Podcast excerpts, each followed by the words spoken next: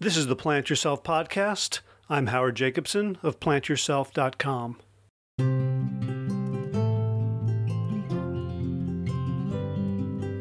Before we get into today's interview, a couple of quick notes. First of all, yesterday, amazing headlines in newspapers all over the world and heard it on NPR and it's been on TV too. The World Health Organization has released a report saying that processed meat is a definite class 1 carcinogen, which puts it right up there with cigarettes and asbestos.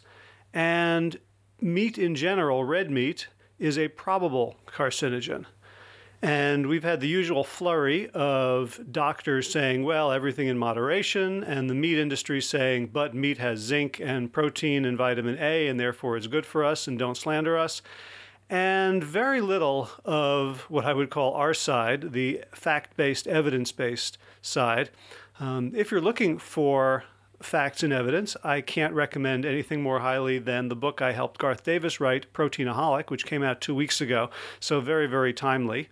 But it's clear that the message is getting out there, and let's do our part to continue to spread it. And one of the things I think is real important is once the information is out there, it's done its job. We're not telling people what to do, what to eat, what not to eat. But I think it's unconscionable that people are making food choices without the right evidence, without being informed if you just gave someone cigarettes and didn't tell them that cigarettes can cause all sorts of health problems, I would consider that neglect, criminal neglect. And same thing with food. So, with this WHO report, and hopefully with warning labels coming at some point, people can eat whatever they want, but at least they'll know the downsides, the potential risks involved, just like you, you would want them to know the risks with any procedure or treatment or diagnostic or anything in life. Let's, let's let people go into this fully informed on to today's guest. So I've moved to a new office that has occasionally blazingly fast internet, so I'm able to do uh, some more multimedia stuff. So I decided for my um, recent podcast interview with Jill McKeever to use Skype video as well as audio. And the first thing I noticed when we got on the uh, Skype call together was that she was wearing a pair of white, fuzzy bunny ears. And I thought, well, this could go really, really well or really, really poorly. and luckily, it went really, really well. So, Jill is a, an upcoming uh, YouTube celebrity. She does videos almost every day on uh, what she cooks for family. And she has become a huge fan of a piece of kitchen equipment called Instant Pot, which is essentially an electric, programmable electric pressure cooker. It does a bunch of other stuff as well, but basically it's a pressure cooker. And I have one, and I use it maybe twice a day on average, so I'm a fan. And Jill wrote a cookbook called OMG Good. Um, it's about Instant Pot recipes, whole food, plant based Instant Pot recipes. And I asked her to send me a copy. And I read it and I tried uh, one of the recipes, and my family decided it was so good that we made it the next four days in a row. So, um, based on that um, N of one, I hardly recommend this cookbook. And I think when you when you meet Jill on this uh, podcast, or if you want to go to plantyourself.com, search for Jill or Instant Pot or Woot Woot, and you'll find the episode, and you can watch and see how uh, sort of animated she is on video.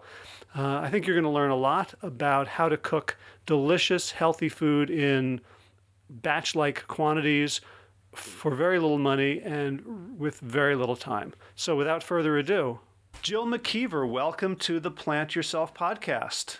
Thank you for having me.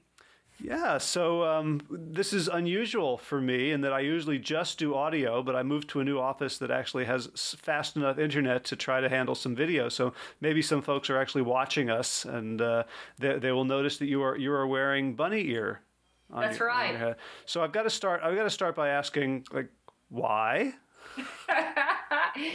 well. Um, really, basically, it's just to get a laugh from everybody to make people smile. Uh, you know, it. I discovered about a year ago that um, as much as I love uh, watching um, plant-based experts and going to plant-based events and, and learning everything about plant-based, we get a little too serious. Mm. And uh, I was like, you know, we need to add a little more humor into our journey. So uh, I came across these rabbit ears And uh, I asked my online community, you know, uh, actually, I'd come across two pair, like a fuzzy pair and a not so fuzzy pair. And I asked my online community, which one should I go to fuzz or not to fuzz? And everybody chose fuzz. And uh, ever since then, they've just become a part of me. I wear them when I go to events, and uh, every time I'm online, I do a live broadcast. I wear them, and if I don't wear them, my online community's like, "Where that? You know, where are the ears? You gotta have your ears. Go put your ears on." So now it's just. You know, uh, now you're a prisoner of your ears. I am, but I like them. They fit well, so that's good. Yep. And for those of you who are just listening, they are not real rabbit ears.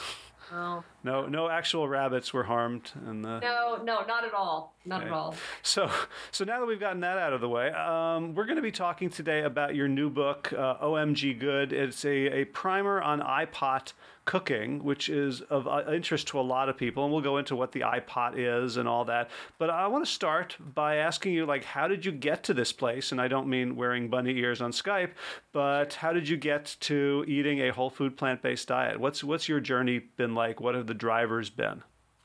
Well, the the biggest, just to jump to the middle of that story, would be um, maybe like so many of us. I watched Forks Over Knives, and that movie gave me permission to just eat my vegetables. I grew up a kid already loving my vegetables. Uh, so meat was just always something that was put on my plate, and because I was supposed to eat it, but and I ate it, and I was fine with that. But really, vegetables have always been my favorite part of the meal. So when I watched Forks Over Knives, and I learned I didn't need all that other, you know, I didn't need meat to be healthy. I was like, okay, I'm on board.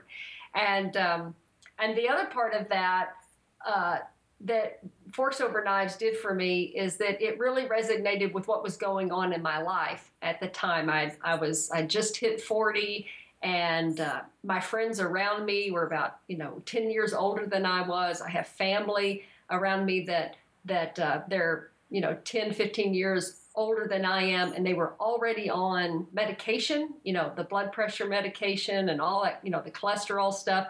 And I just thought that that was going to be my life when I got to that point. I thought, well, this was so normal because it seemed so normal to hit 50 and then start taking all, you know, doing all these procedures and taking all this medicine.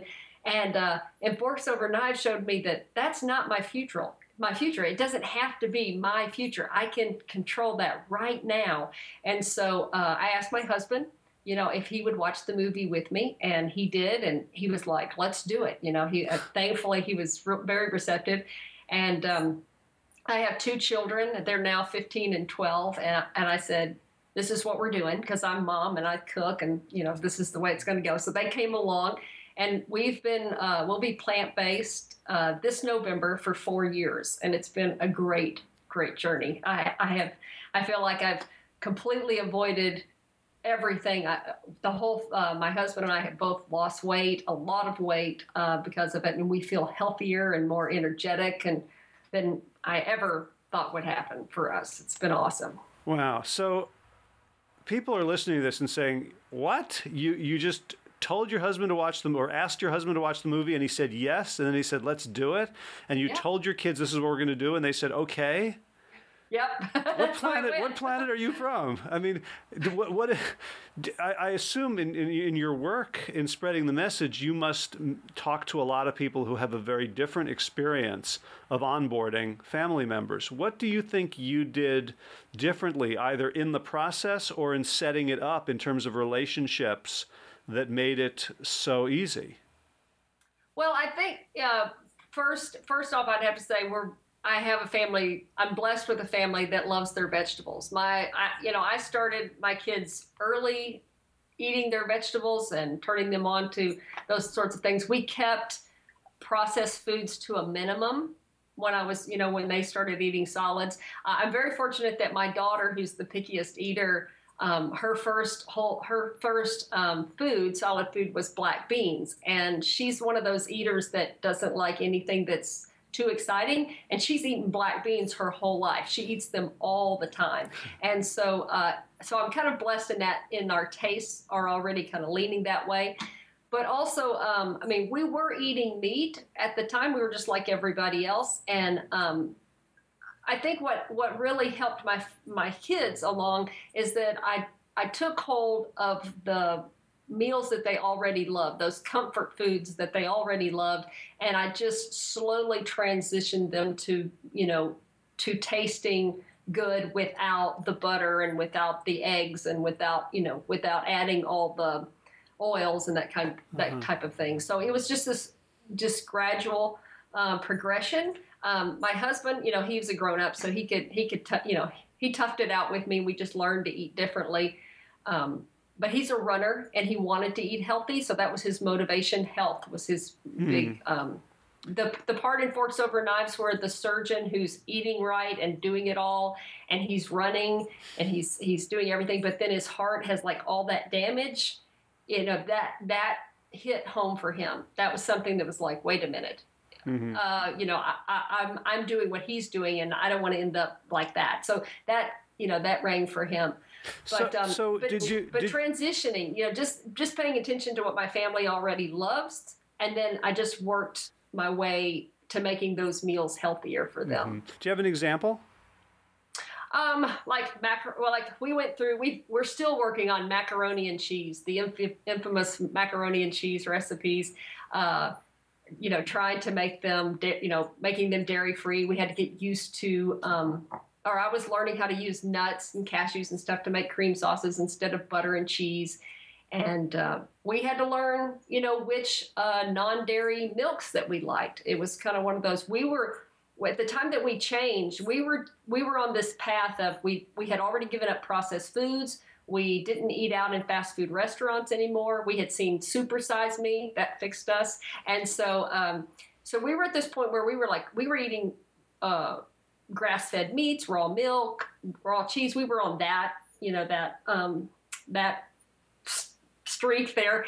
And so to give up milk was I just had to find the milk that tasted good and it was just like we just kind of went through them all we tasted them all we we accepted that this was going to be a change and everything everything was going to be different but we were going to be we were working towards being healthier and mm-hmm. and my kids understood that so i was lucky that they got it and um, so I have, I have a, a question about that. If, if you're eating, you know, raw milk and grass-fed beef, you're you're already in a group of people who are very health conscious. Yeah. And I'm wondering if you got any blowback from them where there are people who said like what what are you doing haven't you seen you know raw milk doesn't cause allergies and all the uh, the, the vitamins in this grass-fed beef and the profile of these organic eggs did you what what was that like to um, to, to, to hear that and and what you know did you get did you get confused or how, how did that all work so um, we we lived in East Texas, so I knew the people growing the food. I was that I was very close to our food. I was driving 33 miles to the organic dairy to get my raw milk. I knew the farmers that grew our um, vegetables and raised the beef. So when I turned to the uh, dairy woman who who I bought the raw milk from, you know, I told her, "Hey, we're going vegetarian." I just used the word vegetarian at the time. I said, "We're going vegetarian. I'm uh, you won't see me anymore." She was like, "Yeah, okay. Well, uh, we'll see how that works out." I mean, she was like, she'd already set me up that I was going to fail, and I was going to be back, and I couldn't live without her. Mm. Uh, but you know, okay. And so that I never saw her again. But uh, my gra- the the farmers that I knew that were raising the beef, you know, they were interested because they had, you know, um, one particular one, you know, he always wanted to remind me that he had an uncle that lived to be 102 and, you know, he ate.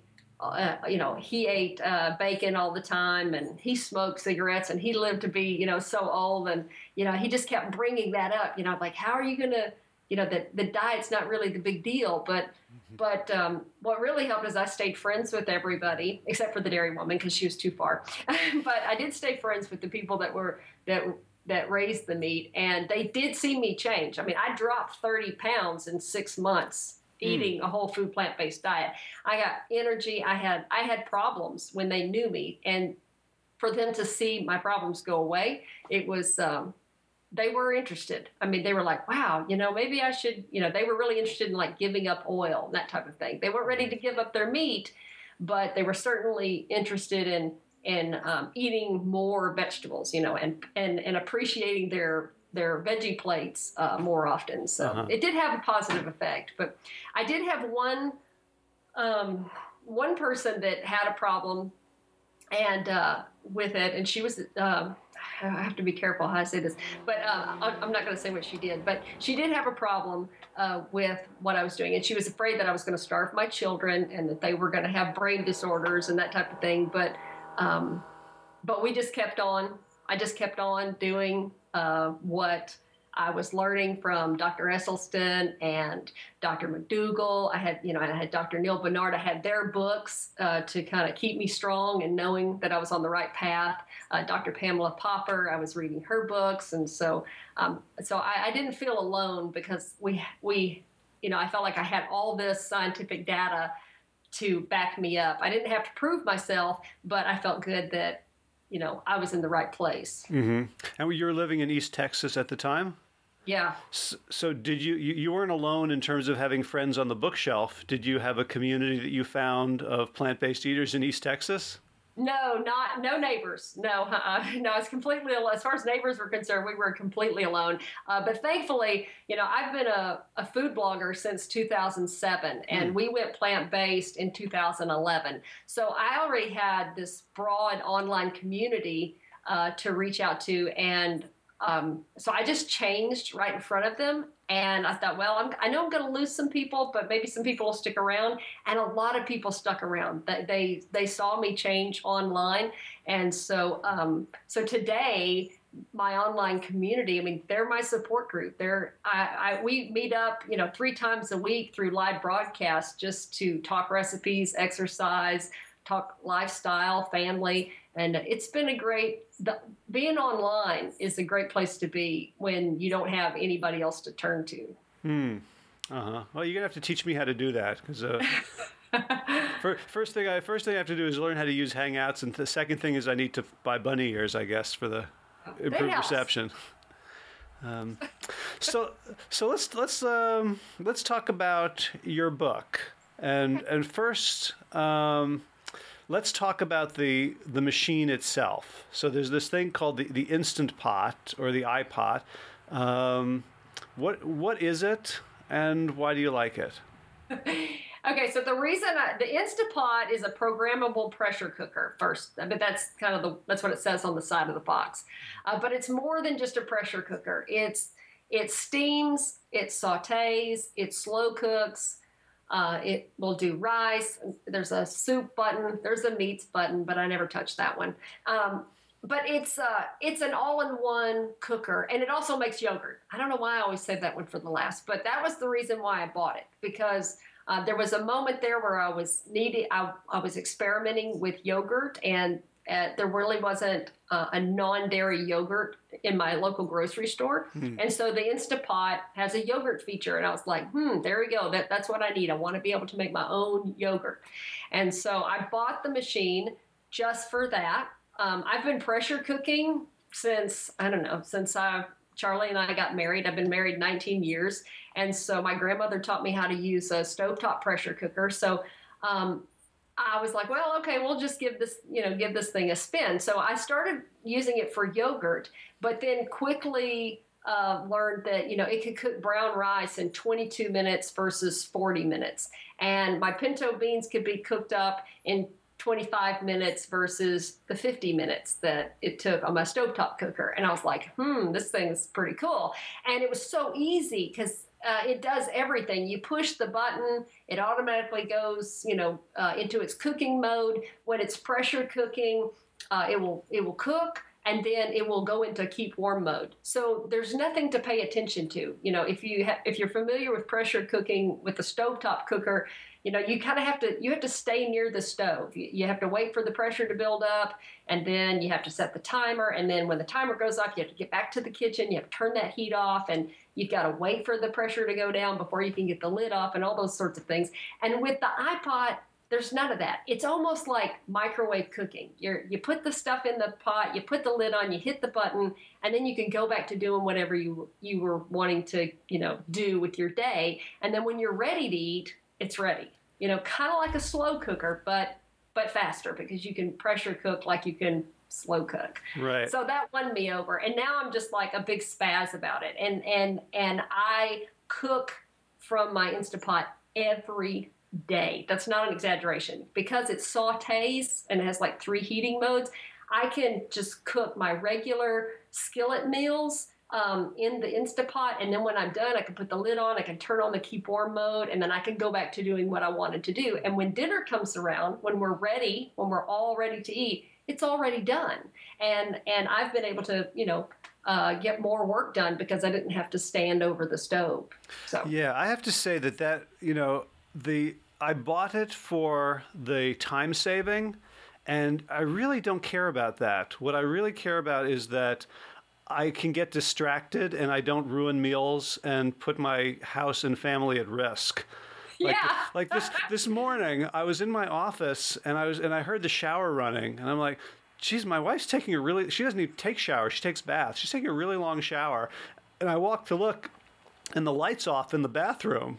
Like this is kind of weird, and I peek over and there's nobody in the shower, and then I remembered that I had like turned it on 20 minutes earlier.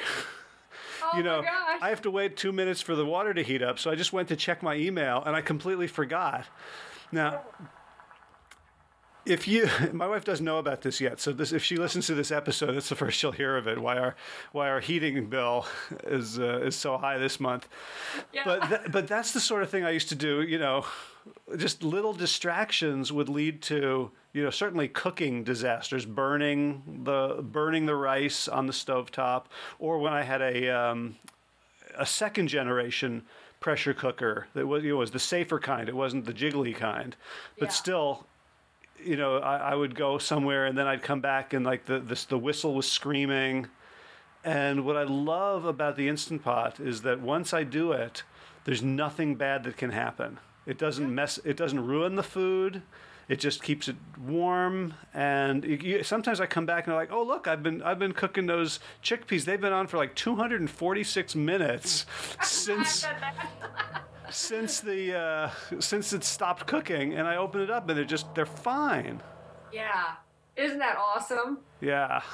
Yeah, I'm obsessed with it. I, I really love it, and that was the reason why, you know, uh, when when I when the Instapot came into my life, I almost you know feel like it's like this you know other person in my life. I, I totally adore my Instapot. I actually have two. Well, I have three of them, and uh, but I only use two on on a regular basis, and. Um, uh, it- just it just becomes like an everyday appliance. It's as and it's so simple. I, I've said it before to my online community. It almost seems so simple, too simple to cook with it because most of the time you're just putting everything in the pot and then you're hitting one button and you're walking away and and you have to wonder, well, is that really cooking? You know, because there are some foodies that would like to say that you know when we put something in the microwave and we hit one button that that's not cooking Uh-huh. but it's kind of well well i don't know because you know you get these great meals from the instapot and just like you said dinner's ready and it's not ruined it's just waiting for you and there's the um, the recipes and the meals that can come out of that instapot are just they all turn out great. I've, I've had very few fails from my instapot even mm-hmm. when i've completely forgotten that i had something in there Well, I, I- I'll I'll argue that it's different from microwaving, especially if the thing you're microwaving is you know a hungry man meal or a lean cuisine. it's true that's Um, true you know, the question is, can can you ruin it? And I and I and I have to say, I've I've um, I'm a pretty good cook when I follow recipes, and I'm I'm an astoundingly bad cook when I follow my intuition. And so things have come out of the Instapot where I go, that wasn't cooking. That was that was just a mistake. I don't know why I put coconut extract in um, in in like sautéed vegetables. Yeah. Trying to make that coconut milk action happen or something. Yeah, yeah. I was trying to do it fat free. You know, Yeah. it, it was just a Those don't terrible. It was a terrible idea. Well, that's what I, you know, when, so when I wrote the book, you know, um, I was very excited because I had spent the last year cooking out of my Instapot, and there's there are some wonderful cookbook authors out there who have made some very informative pressure cooking cookbooks, and um, people like Jill Nussinow and J.L. Fields. Um, I know there's some others, and I, but those are the top two that come to my mind. And uh, they have wonderful books. In fact, I have their books, and um, but there was there was this moment in my own uh, Instapot cooking that I was like, you know, I, I have to keep like changing the directions, you know, from the stovetop uh, settings to what it would be on the Instapot. And I thought, why don't I just go ahead uh, and just put all these recipes together that I've converted already from stovetop pressure cooking directions to Instapot cooking directions and just put it in a book. And so that's how I came up with the cookbook. And then the title of the book, OMG Good, is really from the online community because uh, all these recipes have already been tried and tested with my on my YouTube community and my Facebook community, and uh, they came back and they're like, "OMG, this is so good!" and "OMG, I can't believe my husband loved this," and "Oh, my kids love this. I didn't think they would, but they really do." And this "OMG" just kept getting repeated. I'm like. Okay, I think that's going to be the title of the book. Mm. OMG, good. and uh, so every meal, uh, every recipe here is, you know, a real meal that every family, no matter if they're all plant based or if they're just partially plant based, everybody has has enjoyed the the recipes from the book. So mm-hmm. they're winners. Cool. So, so when you think about, we'll, we'll get into some of the some of the recipes, but just for people who, who you know are inspired to go buy an Instapot. And by the way, you have to tell me if you have a um, you know an online um, password where you can you can get a referral fee for uh, for selling it because I know I know that's that's that's one way that some plant-based chefs make some money is they do a demo with the with the instant pot and they have a pretty robust affiliate program. So you have to tell us what your link is so people can get the free shipping and everything. Okay. Okay. Uh, you want the link now, or you want to just post that with the? Why don't you do it now for people who are just listening who aren't going to go to the the blog?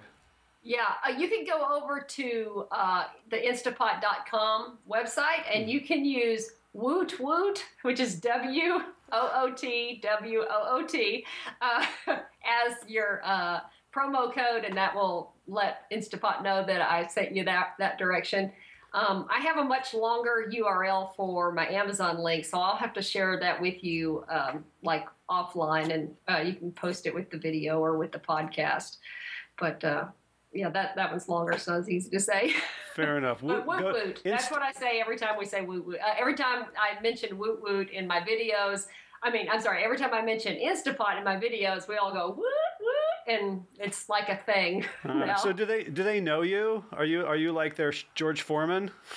Well, no, they have a couple of George Foremans. I'm not. I'm just one of the cheerleaders for uh-huh. Instapot, but I'm not like the main cheerleader. But I, I, um, but I've been like the fun, you know, most fun, and I, I, have the woot woot. So now it's like spreading through the Instapot community. So every time somebody says uh, Instapot or I just got my uh, just got my Instapot, you can see in the thread somebody will say woot woot. so it's fun. awesome. All right. So for someone who just gets it and they're they're all excited, what are the basic principles of using the Instant Pot that might be different from people who have, you know, just familiarity with cooking on a stovetop? What, what do you think about differently? What do you do differently? Well, um, you know, the Instapot does so many different things. So if we're talking about going from a stovetop recipe to a pressure cooking, yeah, recipe, let's let's let's start with pressure cooking. Okay, so um, with pressure cooking, you you really are cooking the meal in a shorter amount of time. Um, one of the things that I, I love that a pressure cooker can do for us is that we can put all the chopped vegetables in the pot at the same time and then we can just cook them all at the same time versus stovetop cooking where we may need to tenderize our onions and celery or bell pepper first and get them all tender before we can add the remaining ingredients and then cook everything. Uh, you know in the Instapot, you can just throw it all in. It's all going to get tender. You know, those chopped onions and bell peppers and things like that. They will they will become translucent and soft within minutes. You know, three or four minutes. You, you're going to on the stovetop recipe, you're going to spend you know ten to twenty minutes at the stove waiting for things to tenderize and bringing bringing it all together. Whereas in pressure cooking, whether it's stovetop or uh, it's in the Instapot, you're most vegetables are done in about three minutes. You know, even potatoes. If you're making a um, an Indian dish or a curry dish with uh, like one inch potatoes, the, that can be finished in three to four minutes, and you're ready to eat. So it's, you know, you go from this much time to this much time cooking. It's mm. awesome. Do you have to worry about the sizes that you chop things into? Because I'm thinking like a potato might cook faster than a sweet potato. Or you know, if you if you're putting in a green like broccoli or green, you know, broccoli would cook really really fast. Do you have to? How do you Yeah. think? How do you think about the different cooking times, which you can modulate if you're cooking stovetop, but you you can't really you can't keep keep opening the pressure cooker because it's under pressure. Well, yeah, and something like that. If you have um, if you have a recipe where it has you know the different vegetables in it, the first thing I would look at is what what vegetable is going to take the longest to cook. And and actually, potato will cook faster than a sweet potato, and I don't know why, but they do. And um, so I would look at the thing that takes the longest, and then I look at the the rest the the the vegetable that's going to take the least amount of time. And now, not all stovetop uh, recipes will work in one, you know, with one action in the Instapot. So, well, let's say that we're trying to do a broccoli potato soup. Well, the broccoli's gonna broccoli cooks really quick. I mean, it's like one minute. You get the pressure up, it cooks for one minute. You need to open up that valve, let that steam out, and get it out. Even if you just wanted to steam broccoli, one minute is as far as you can go to keep it pretty. Uh, anything beyond that, it looks terrible. Um, so I wouldn't, I wouldn't, I wouldn't use recipes that have like really tender vegetables and then longer cooking vegetables together. I would just, thankfully, in an Instapot, uh, you can just use the t- saute feature and you could just cook them like you would cook them on the stovetop. Or save back those tender vegetables and just throw them in last. So, like, cook that potato for the four minutes that it would take to cook it tender. Release the steam, which is easy and safe. You can with the with that with the um, steam release handle, and and let the steam out, and then drop in those tender vegetables. Put the lid back on, and you can either use the saute feature to to, to heat it back up, or um, you know, you could turn the manual back on and then cook it for like one, you know, set the set the timer for one minute. And because everything's so hot, it wouldn't it doesn't take very long for the pressure to build back up again. And then the one minute's over, and then you're releasing the pressure again, taking the lid off, and you're eating. So sometimes you have to break it up, but most recipes you can just throw it all in there. Gotcha. So, did you find that there are a lot of recipes that you don't have to adapt at all for the pressure cooker? And I'm thinking specifically, like for, in my experience, a lot of soups. I don't. I don't even do anything differently. I just pour it all in and and put it on. Uh, have you have you found that a lot of recipes need to be adapted or benefit from adaptation, or are there some that you can just put in as is? Throw in as is. I think the the one direction that I love being able to skip is, you know, like I mentioned earlier, on a on a stovetop soup recipe, you might have that direction where you want to tenderize the vegetable. You want to tenderize the onion and the garlic first before you add the rest of the uh, vegetables. Well, in the Instapot, you don't need to do that. You know, you can go ahead and just put it all in, and it will cook tender and translucent just as if you had tried to cook before. Now, there are some pressure cooker uh, chefs out there that will still recommend, you know, um, sautéing the vegetables first before adding the rest the rest of the vegetables. But uh, I think that's preference, really. So I haven't seen any difference. Right. You know, Now, I- you know- by skipping this step. Yeah. Now you you and I both know how to uh, saute without oil, Yeah. right? But most people don't, yeah. right? You know, e- either I can explain it and I can show people how to do it, and it's actually a little bit tastier because you add a little bit of broth or water or whatever. But, but most people, I think, are are very intimidated by the idea of, of sautéing oil free. But the instant pot kind of makes it easier because you can skip that step. Yeah. Right? So it's it kind Yeah, of it's, it kind of makes definitely. it easier to, to not add oil to recipes. Uh, that's true. You know, I've uh, I've taken that for granted, so it didn't even come to mind when you're asking, you know, how to adapt a recipe. I have been cooking without oil, you know, for four years now, and so it's now just I, I don't think anything about it. I don't miss. I don't. We don't miss the oil. It never. Um, it never really. Uh, it didn't hurt the recipe to cook without it at all, and it's so easy to just cook with water. Uh, I don't even bother with uh, vegetable broths or anything like that. Sometimes the recipe will say to cook uh, the vegetables and vegetable broth. But uh, to me, I'm like, well, the vegetable broth always ends up evaporating. So that's kind of a waste of ingredient for me. I want to just go ahead and use water. The water's going to evaporate, the vegetables would be tender. And then I save the vegetable broth for seasoning later on in the recipe, you know, so uh, when we can actually taste it and enjoy it. Gotcha. So let's talk about some of the recipes you've come up with. And first, I want to ask you about ingredients that I'm un- unfamiliar with.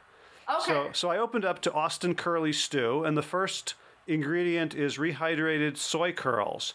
And so my first thought was that sounds like textured vegetable protein. It sounds like some horrible, highly processed, weird food. And then I had to, I went to the um, to, to your introduction where you talk about it, and I was oh, gosh, I've never heard of this before. Can you tell us about soy curls? Oh my gosh, these are awesome. These are the great. They are a whole food. Uh, they're they're no different than uh, you know us eating raisins or you know dried apricots or anything like that. It's it, soy curls are actually the soybean that's been um, that I've talked with Butler Foods and they won't divulge like everything about the process because they're trying to patent their process. But it but they do assure us that the whole bean is non-GMO, grown organically without pesticides. They boil it and stir it, and the soybean just elongates in the process, and then they, they pull the soybean out, and you've got this long strand, and they dehydrate it and bag it. That's it. There's nothing else. There's no seasonings. There's no preservatives or anything like that. They put it right in the bag and then they sell and they ship it to us. And what we do with it is you take we take the soy curls and you can rehydrate them in water, or you could use a vegetable broth or a no beef beef broth. I don't know if you're familiar with those, but uh, like from Better Than Bouillon, they do a no beef beef broth, and or you can just marinate it. Use your old favorite marinades to to rehydrate the soy curls, and then from there you can go and revamp all your old favorite meat dishes using the soy curls. So you can make a soy curl taste like um, pulled pork or your your uh, you know a brisket sandwich or you know shredded chicken. Any any of those old favorites that we that uh, you have in your cookbooks, you can you can replace all that meat with the soy curls, and you would not know the difference. I have given shredded soy curls, barbecue soy curls to my uncle, who is a you know self-proclaimed carnivore, and asked him to uh, try my you know barbecue shredded soy curls, and he told me that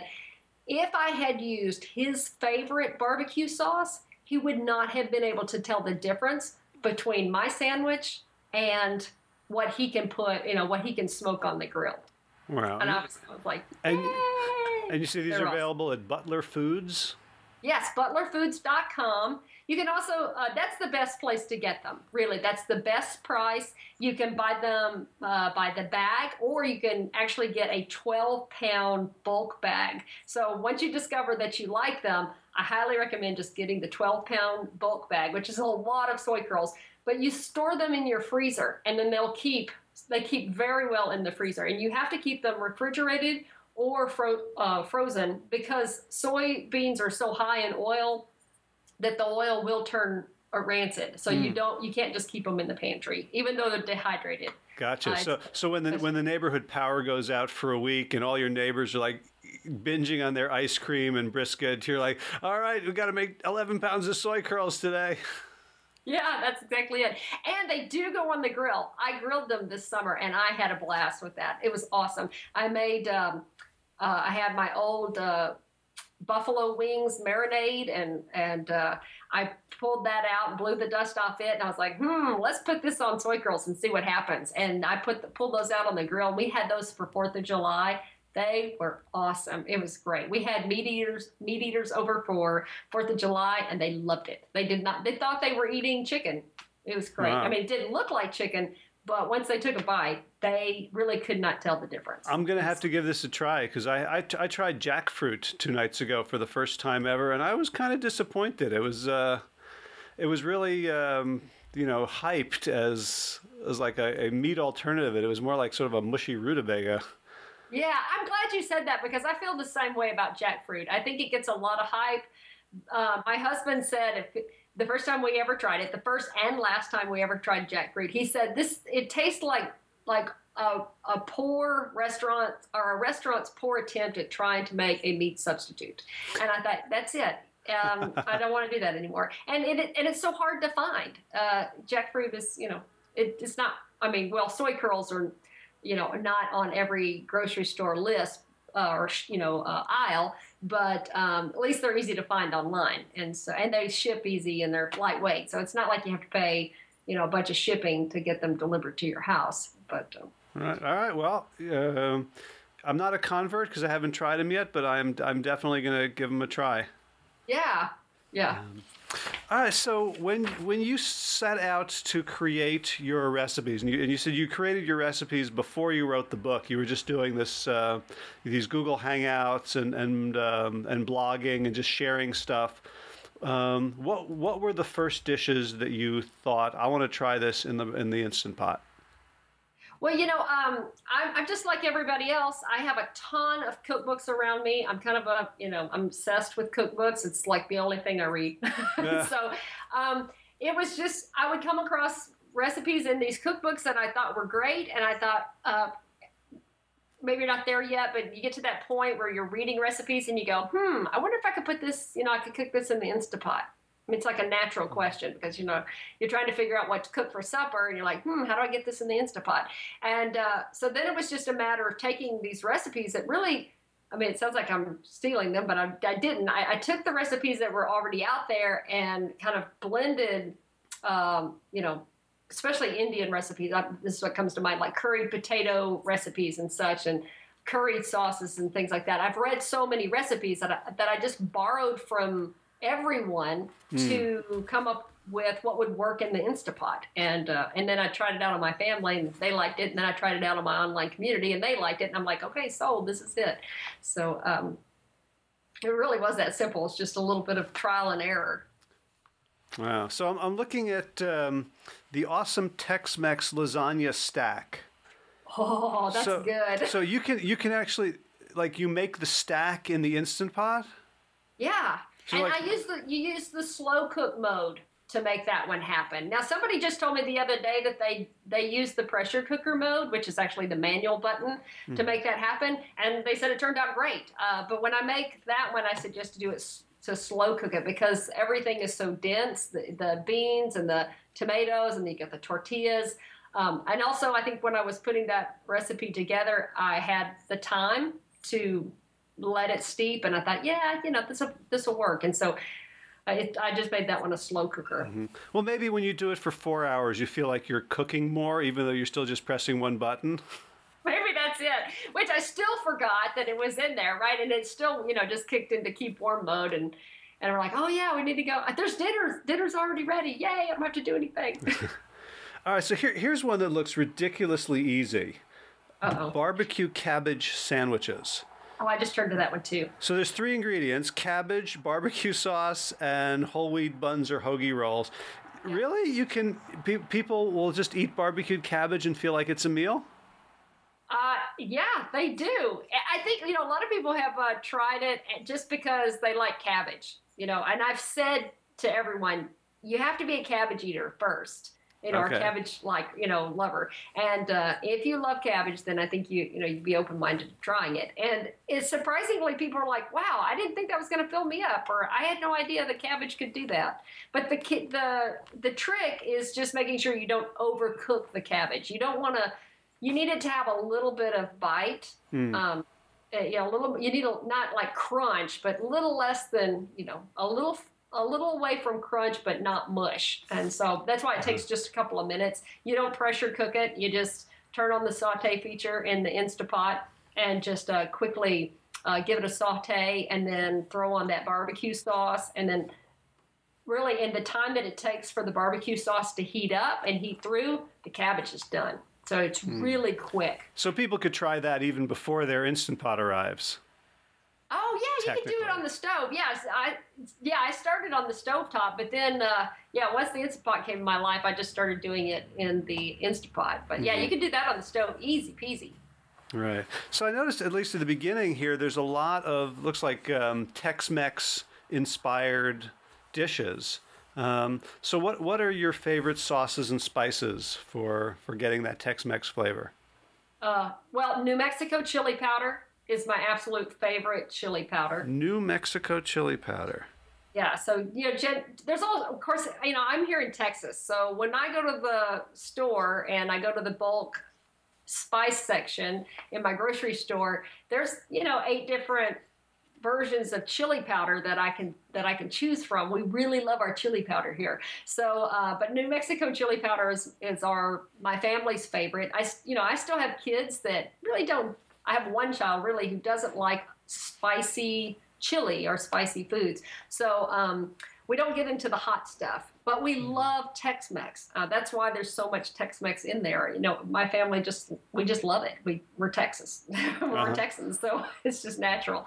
But uh, but um, I think what helps when we're when we're trying to convert, um, we're trying to bring our old favorites back around to make them more plant-based or you know veganizing them.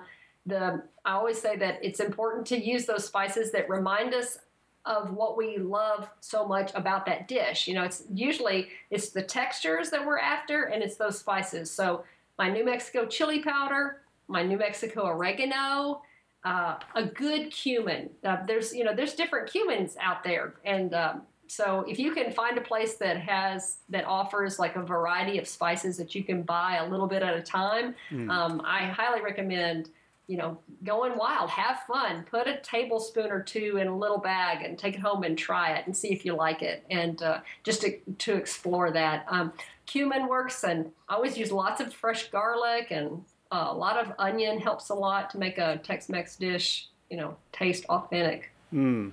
It's really simple. So one of the things I'm noticing is I'm, I'm every recipe has a beautiful full color photo next to it, which I guess is required for cookbooks these days. Um, yeah. But when, when I when I look at the pictures, and if if I showed them to meat eaters and I sort of ripped them out of the book and just w- without any context, they would recognize almost everything in here, right? They'd be wrong, but they would go, "Oh, there's a pulled pork sandwich," or "There's a beef stew." Um, right? Is is is that kind of on purpose? Yes, yes, because uh, you know though I was fortunate to have a family that would that would come on, you know, get on board with me to go plant based. Um, I I am surround. Uh, my extended family is not on board. You know, they're not plant based. My and so, you know, it's really important to me um, to to show people that we can still enjoy our old favorites, but eat them you know plant based and and my online community. They're the same way. I know so many home cooks who are loving eating and living the plant-based way but their husbands aren't on board or their spouses aren't on board or maybe there's a kid you know a teenager that's not on board. And so um, you know th- that helps drive what I cook for dinner. I mean, their their choices or lack of choices affects what I'm going to do because I try to every time I come up with a or I have a new recipe I think would work, you know, I feed it to my family first, and then uh, to see if it you know it's going to work for them. And and I think it's important that that all the recipes be more appealing to everyone, not just um, not just uh, to a small group. I mean, we're here to spread the health, right? I mean, we really I think it's more important for us to make things look like um, our old favorites to bring people along. Uh, I was just telling somebody uh, last week that there's you know there's this um, this gamut of in plant-based eating that we could take we could step in at any point and just take off in our journey and um, you know we've got raw foods and we have like that place where people are salt free and sugar free and nut free and all that and then but then there's this like there's this beginning you know where people like to start they need to they need to walk it in slow and they need to give up things slowly. And i kind of considered like that the the transition pool. And that's my favorite place to hang out. I don't know why but i just like hanging out in that spot where people just need to slowly give up their meats or they need to learn how to give up you know to cook without oil. And uh, i just like hanging out with those people because um, they're in real places. They have very busy lives. They've got kids, and and uh, they want to feel healthy and they want to be healthier, but they just can't just flip a switch and give everything up. And so it's so much fun to you know create to have recipes like this for them to really just um, kind of relieve them of their concern. You know, to to say it's really not that hard. And let me just show you how you know how easy it is. And you can still have all this flavor and fun. And that's you know another another reason why i wear the bunny ears all the time is to kind of to you know lift everybody's spirits and say hey you know it's all right. This is fun. This is a fun way to eat. And you're going to have so much more energy and you're going to feel so good when you know when you when you transition over. And so um, i think it's working Uh, well, you know that that place where you hang out, where people are making their initial changes, it's like an instant pot, right? It's like an 80-20 where you're getting a huge amount of satisfaction from from not that much work, right? The, the, when, when when people are at that stage, you just change their diet a little bit, and you know they they see huge results as opposed yeah. to you know where where maybe you and I are at this point where we're trying to tweak little things and you know we're, we're at a very refined place. But when people are just beginning the journey the the learning curve is uh, or the return reward curve is so steep i can i can see how you don't want to hang out there. Yeah and it's just cool. And i, I just love that that place even though i've been i mean four years being plant-based really isn't that long uh, compared to how long i you know was just eating the standard american diet. So um, i still feel like i'm tweaking and changing and and I'm still exploring. You know, there's still uh, you know plant-based foods out there that I just haven't gotten into yet. You know, so um, like I'm I'll admit that I'm still not crazy about kale. I see all those recipes and stuff, but I'm still not crazy about it. So okay, and I've just but I've learned that that's okay because there's probably a whole bunch of other people out there, especially in this transition pool, that I've only thought about kale as being that one thing you you know you see in the frozen or in the meat department that you know divides up all the meats. You know, it's just some decorative there. It's not something that you eat. Right. so, um, so it's like okay, you know, I, I, can relate to them and I can say, hey, you can still be plant based and not have to eat kale. It's okay. You know, right. you like well, spinach? Good. Let's let me show you some spinach recipes. Yeah. And, uh, yeah, and I've, I've heard Pam Popper say, you know, what's like people ask her like, what's the most nutritious green, and she'll go, the one you'll eat. Yeah, that's right. That's exactly it. It's it's what you like, and and I love being in that place where, uh, you know, letting people know that hey, they already eat a lot of vegetables. They just haven't thought about them being plant based. You know, they, they everybody loves potatoes and everybody loves brown rice and everybody loves beans. Most people love beans. I've only met one person who doesn't like beans. So it's you know just reminding them that they're all they're already there. They just need to tweak it there. But you, you know, you were right. You made a good point. We're you and I are in this place. We've been at it for a while, and now we're we're tweaking and fine tuning. Well, to try to introduce somebody to where we are, that would be overwhelming, and it would be a reason for them to turn away and say no. And uh, I don't want to do that. I don't want to. I don't. I want to leave it open, and uh, I want people to, you know, everybody to see it really is easy. And it might happen, you know, overnight for some people. Uh, maybe they could, you know, flip their lives over in 14 days, or maybe it'll take them three months. Um, that's hmm. completely up to them. But I'm here with the recipes, and uh, and I'll keep cooking and keep showing them, you know, that real families do eat plant based, and and they like it, and it works. Right on. So I have I have a very uh, I'm afraid it's going to be a kind of a silly question, but in one of the recipes, I think for the for the perfect jasmine rice, you uh-huh. you say to put on a, a, a nine inch glass lid. Now, yeah. did my instant pot come with a nine inch glass lid that I lost? No, we have to buy that separate. Okay. and I just said nine inch because I think that in the Instapot's user manual, they'll say any nine inch size lid will fit. So we don't have to buy the Instapot lid. If we already have one in our uh, in our uh, collection, then just go ahead and use it. I don't have one. Um, I actually just use a plate. which okay. drives Donna. Donna Haney is the uh, social marketing uh, rep for Instapot, and uh, there's been a few vid- videos where I'm like just sliding a plate on top of the Instapot because I just need something to you know kind of come to a simmer real quick, and she's like, "Oh, I wish you'd get a lid." so but well, that's funny because I, I, I lost the lid to my rice cooker. I still have a separate rice cooker, and so I've been using a plate, but I have to figure out like where the the steam is gonna like come out, and I put a towel there. Otherwise, the whole counter gets really yucky with with like rice starch. So Yeah. the so the pl- the plate will hold it in for the Instapot.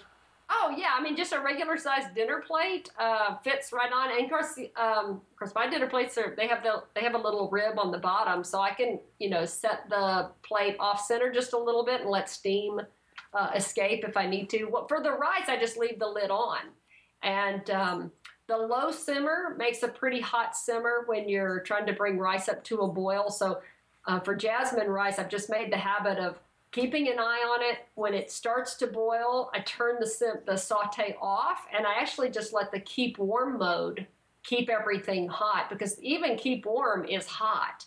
And so, uh, and then I just let it sit, and nine minutes later, it's done, and there's and it's just there, and it's already in keep warm mode. So I just keep on doing, you know, keep on cooking the rest of the meal. Gotcha. So before before we close, I want to. Um, I haven't asked you this in advance, but I would love uh, your permission to take two of the recipes from the book and share them on the blog. Uh, in, in, so tell me. So tell me which ones you'd like to share and describe them. So this is this is a shameless plug for me to get people who are just listening to this to come to the website so that they can uh, you know visit some more and uh, get more involved. But uh, what, what what have you got off the off the cuff? What's what's uh, what's what's for dinner tonight? Okay, so um, is everyone pretty much everybody in your audience plant based already? Well, think? if they if they aren't, they're getting hit with the message pretty hard. okay, so you think everybody's familiar with uh, field roast sausage? Do you Field know the- roast. Do you know that one? Uh, That's like a brand of sausage, right? Yeah, I don't yeah, know much about it. Is it uh, I, I, is is it a, like whole food mostly, or is it highly processed? Oh, well, it's a it's made with vital wheat, gluten, and vegetables. Okay, we'll skip that. Oh, One. you know what? right, Let's let's one. let's Here's use one. Let's use that one. Let's let's use that one. So for for folks who are who are transitioning, here's something that's going to be like very meaty, right? It's going to be like sausage. Yeah, can you see that? I can't tell me what page it is. You know, This is the um, page 24, the best cabbage soup ever. best far. cabbage soup ever, comma so far. So- you're Yeah, you're leaving yourself my, an out. That's what my son called it. you know, my family, they have to endure uh, going through so many recipes. Uh, thankfully, they're champions about that because I've been a food blogger for so many years that they're used to me throwing new recipes at them. So when my son, uh, he loves cabbage, and so when I made this uh, cabbage soup for him, he goes, "Yeah, this is the best ever so far." so he knew there's probably other cabbage soup recipes in our future, but this one's really good. It's made with chunks of carrot and big chunks of uh, cabbage, and it calls for field roast uh, apple flavored sausage, which is really good. And uh, we don't eat it all the time, but it's a really good meal when you're like a great fall dish. Okay. Uh, another popular one with my online community is the Bring Along Black Bean Hash, and there's everybody has. All right, uh, give me a page. This one. Next page is tw- uh, page 20. 20, the black bean bring along hash. Yeah, Bring Along Black Bean Hash. Wait, oh, my page 20 has barbecue shredded soy curls. Oh, you know what? I'm looking at my proof. Hold on. Um, Well, I could, I could actually, I can read. I can go to the, in, the table of contents. I'm sorry. I should have got it. I have the proof in my hands. Bring along black 26. 26. There we go. Okay. Yeah. You'll have everything for that onion, garlic, a potato, a bell pepper, some canned diced tomatoes. Oh, this is this is so easy. If you if you have the only thing that you might not have in in your pantry would be a, pe- a bell pepper in the fridge. So if you go buy a pepper, if you have onion, garlic, potatoes, everything else is cans or frozen, um, or or spices. So you you go get, get yourself a bell pepper. You can make this. Oh, easy. And you'll see that the directions are all written for the Instapot owner. So even if you have just purchased your Instapot and you haven't cooked anything yet, you can make this meal by reading the directions. You just it's it's really that simple. And then if you're one of those visual learners, you can go over to my YouTube channel, Simple Daily Recipes, and look up the recipe there and you can just watch me make it and then make sure that you're making you know that you you've got you're going to come out with a success. Gotcha. I'm really regretting my timing for this interview, which it's now 5:30 my time. I had a light lunch, and I'm I'm I'm like tr- trying not to lick the page. well, do you have a bell pepper? You could go make the the black bean hash. We do we do have bell peppers, but I, th- I think we have a cabbage too. So I, I, am oh. thinking I may just I may just stop by the uh, the health food uh, market and pick up a field roast. Just oh. I don't I don't ever eat uh, processed you know vegan meats, but you know based on this interview, I think I have to try it just to to be in integrity. Yeah, and you don't have to eat the whole package. I mean, uh, you know, for a family of four, I mean, even with a teenager, I really like to only use two sausage links in that recipe because mm there's plenty of cabbage and there's plenty of onion and carrot, and so there's a lot of other things to, to eat. It's so the the sausage I'm just using for a, a seasoning uh, mm in the soup, and that's really And then, and, and thankfully, the the field roast sausage, uh, you know, I'll just take the links that I need and I put them up in the freezer. And then next month, when we're ready to have the soup again, I'll get those out. So it's not something that we eat every week or anything like that, but it's fun to have on occasion. Okay, great. So if folks come to plantyourself.com and they do and they search for Jill, I think you uh, uh, Jill Nussinow has also been a guest, so they're going to get somebody doing pressure cooking. Yeah. So just search for Jill, and you can look for uh, Jill McKeever, and you can find these two recipes. They'll just be right right on the blog, um, and also there'll be a link to your YouTube channel and your website, and a link to buy your book on Amazon. And I'll, I'll do uh, your your Instant Pot links, so you uh, you'll get to cash when people buy. Thank you. Uh huh and and I'm going to go home and and now I only have one instant pot, so now I'm going to have to decide which one to make. that's true. Yeah, that's the that's the fun of having a second Instapot. But I'll, I'll say this real quick: that uh, the second Instapot is really when I get in the mood to do batch cooking.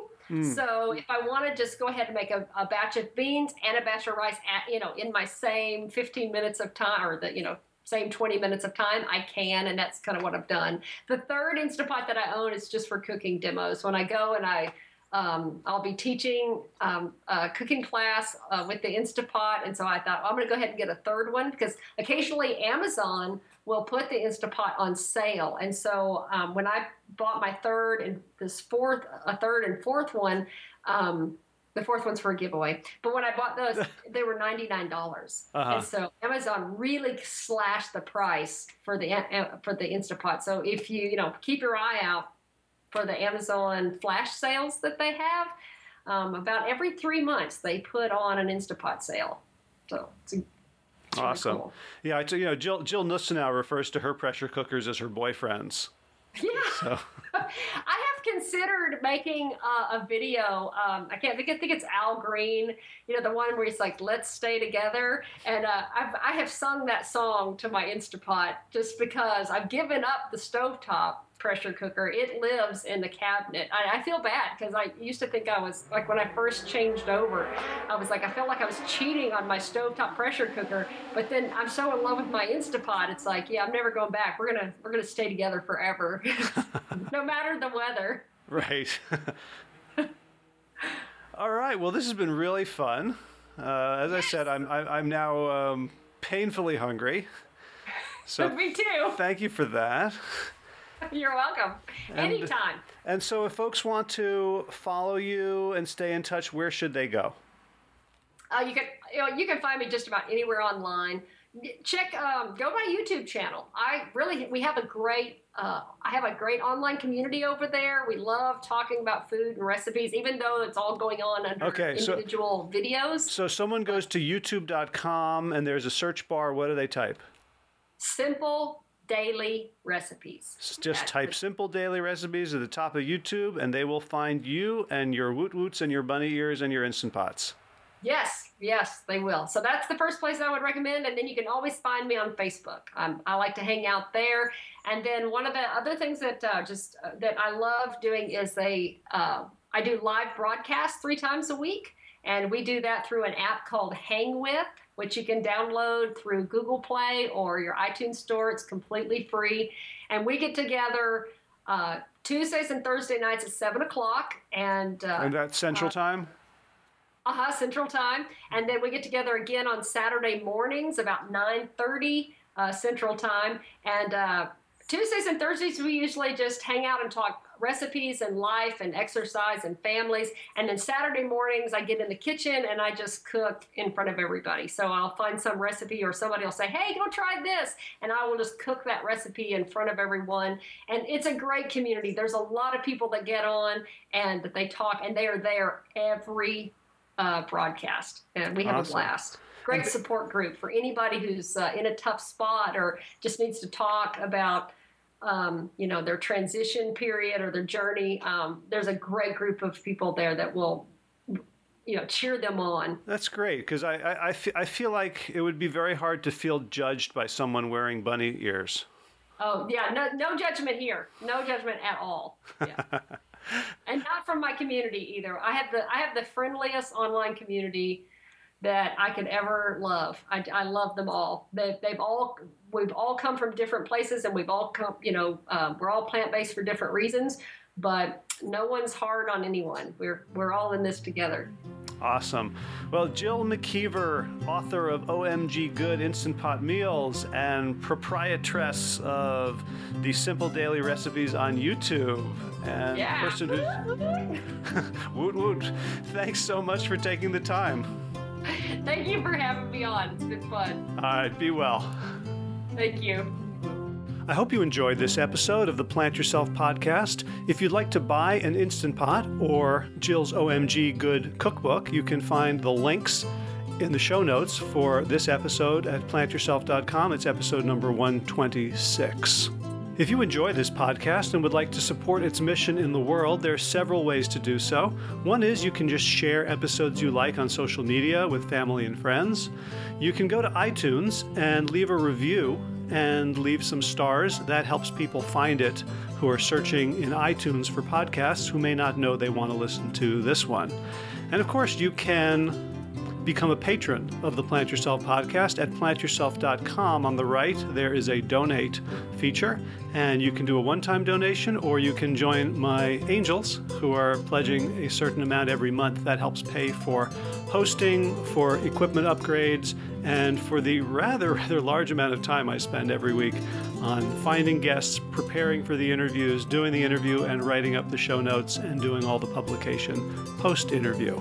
So the garden's all done producing, but now the pecan tree is yielding its fruit. And so my wife and I go out every morning with a six foot ladder and a bucket, and we look and see which ones are ready. And it's really fun. And one of the nice things about pecans is that you have to wait at least six months, probably almost close to a year, before they start tasting good. So as we're picking this year's harvest, we are enjoying last year's harvest as well. And, you know, nuts are a funny thing. They're uh, incredibly healthy, but they're also very calorically dense. They've got a lot of fat in them. And so people who have trouble losing weight are often told to stay away from nuts. And I think that's because of the way our nuts are processed. We can buy them in big bags, two pound bags at Costco, where everything is shelled, salted, and we can just shovel them down. I'm telling you, if you uh, get a bunch of nuts in their natural state, in the shell, and you get a nutcracker, you'll spend 15 minutes to get 100 calories worth of nuts. I think that's how uh, they were intended to be eaten. So I hope that all the things in your life that are good come in just the right quantities for you and that you titrate them into your life, into your body, into your soul for maximum enjoyment and well being. And with that, as always, be well, my friends.